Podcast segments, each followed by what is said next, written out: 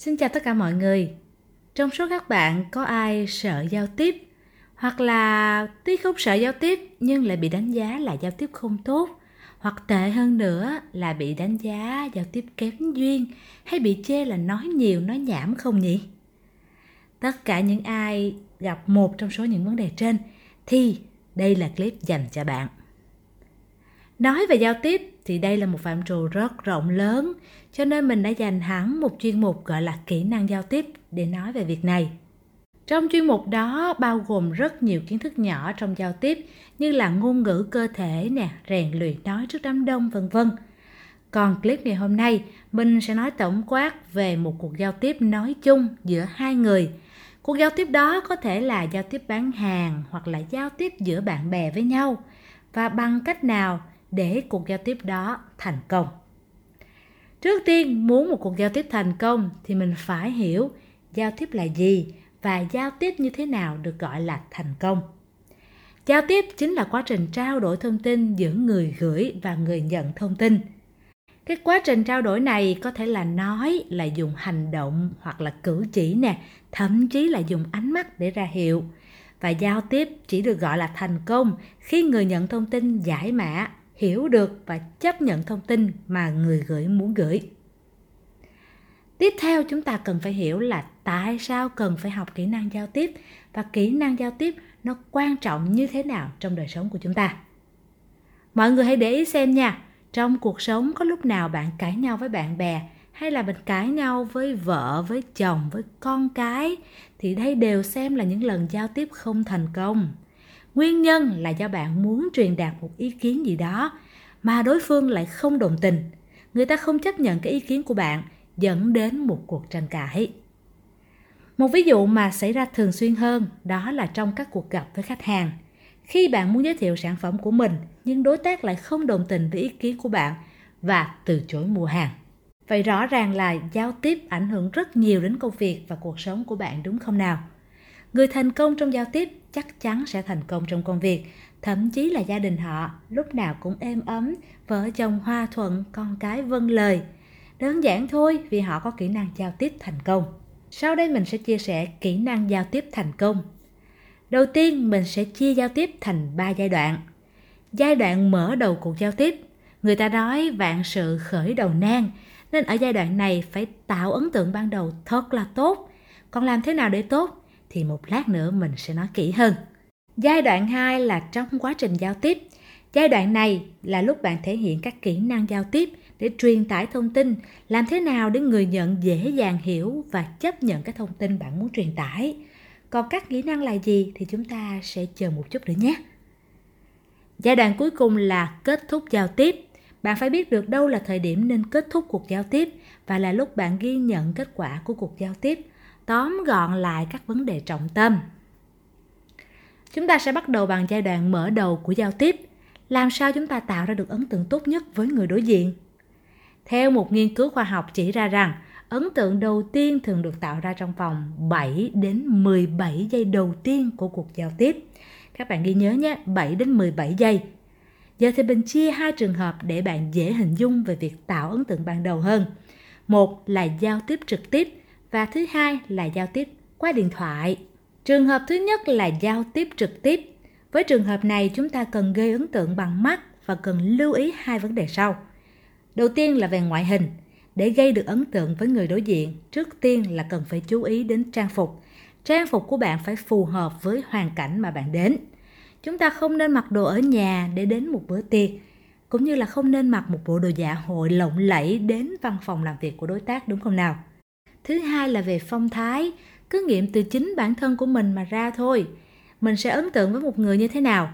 Một người mà từ dáng đi đã toát ra được sự tự tin nè, ánh mắt thì biết cười và nụ cười thân thiện thì lúc nào cũng đỡ trên môi. Trường hợp thứ hai là giao tiếp qua điện thoại. Với trường hợp này thì ấn tượng ban đầu sẽ là ấn tượng bằng tai. Do đó chúng ta cần lưu ý các điểm sau. Đầu tiên là về âm lượng phải rõ ràng không nói thều thào quá nhỏ và cũng không nói lớn quá hét vào tai người đối diện. Về tốc độ thì chúng ta nên nói vừa phải, không nhanh quá cũng không chậm quá. Về ngữ điệu, quan trọng nhất là cần phải nhấn nhá đúng trọng tâm để câu chuyện thêm sinh động và cuốn hút người nghe hơn. Qua giai đoạn thứ hai là trong quá trình giao tiếp, đây là một giai đoạn quan trọng để người gửi và người nhận thông tin hiểu nhau hơn. Có ba điều chúng ta cần chú ý để có một cuộc giao tiếp thành công. Đầu tiên, chúng ta cần chú ý đến ngôn ngữ cơ thể của mình. Vậy ngôn ngữ cơ thể là gì và tại sao trong giao tiếp thì cái vấn đề này được nhắc đến đầu tiên? Theo Susan Constantine, một chuyên gia về ngôn ngữ cử chỉ, thì 90% giao tiếp của chúng ta là phi ngôn ngữ. Nghĩa là 90% của cuộc giao tiếp là các cử chỉ tay, chân, biểu cảm nét mặt nè. Và tất cả những điều này quyết định đến 55% thành công của cuộc giao tiếp. Cách chúng ta chào hỏi, cách chúng ta bắt tay, cách chúng ta trao nem cạc, các cử chỉ tay, biểu cảm của gương mặt, thậm chí là ánh mắt trong giao tiếp đều có ý nghĩa rất lớn tác động đến kết quả của cuộc giao tiếp đó. Còn cụ thể làm những hành động ở trên như thế nào cho đúng thì trên kênh của mình có các bài học ngắn dưới một phút ở chuyên mục ngôn ngữ cơ thể. Các bạn có thể tham khảo thêm ở chuyên mục đó nhé. Điều tiếp theo cần chú ý trong giai đoạn này là sử dụng toàn bộ các giác quan để tập trung vào cuộc giao tiếp. Bạn hãy nhớ kỹ giao tiếp không đơn giản là chỉ nói bằng miệng mà giao tiếp còn là lắng nghe bằng tai và quan sát bằng mắt để hiểu thông điệp của cuộc giao tiếp đó. Trong một cuộc giao tiếp, bạn không nên chỉ nói ra quan điểm của bản thân mà phải biết lắng nghe câu chuyện của người đối diện, biết quan sát cử chỉ ngôn ngữ cơ thể của họ. Qua đó bạn có thể phán đoán về mong muốn của người đối diện và đáp ứng nó. Điều thứ ba cũng rất quan trọng trong quá trình giao tiếp là xử lý mâu thuẫn. Vì sao việc này quan trọng? Bởi vì những mâu thuẫn có thể xảy ra xung đột. Nó có thể làm vợ giận chồng, đồng nghiệp cãi nhau hay tệ hơn là đối với người bán hàng khách hàng từ chối mua sản phẩm của mình. Vậy mâu thuẫn xảy ra khi nào? Khi mà người gửi thông tin và người nhận thông tin có quan điểm trái chiều về thông tin mà người gửi đưa ra. Và cuộc giao tiếp thành công là cuộc giao tiếp mà chúng ta xử lý được cái mâu thuẫn đó. Một cuộc giao tiếp mà kết thúc là giận nhau, cãi vã rồi từ chối mua hàng thì không bao giờ được gọi là một cuộc giao tiếp thành công các bạn nhé. Cách xử lý mâu thuẫn cần hai bước như sau. Bước thứ nhất, chúng ta phải đứng về phía quan điểm của người đang giao tiếp với mình, nhìn nhận vấn đề mâu thuẫn theo cách của họ, đồng cảm và chia sẻ với quan điểm của họ. Việc này sẽ giúp cho hai người cùng đứng về một phía để giải quyết vấn đề mâu thuẫn. Xảy ra mâu thuẫn nghĩa là hai người đang ở tư thế đối đầu nhau trong giao tiếp. Nếu mà ai cũng giữ khăng khăng cái quan điểm của mình thì chắc chắn là tư thế đối đầu sẽ chuyển thành một trận chiến và kết quả là hai bên đều thất bại trong giao tiếp. Bước thứ hai, khi đã trở thành đồng minh của người kia trong mâu thuẫn thì bạn hãy chia sẻ quan điểm của mình và phân tích dựa trên góc nhìn của mình. Lúc này thì mình tin chắc rằng người giao tiếp với bạn cũng sẽ đồng cảm và chia sẻ với quan điểm của bạn. Và nếu hợp lý, họ sẽ đồng ý với phương án của bạn thôi.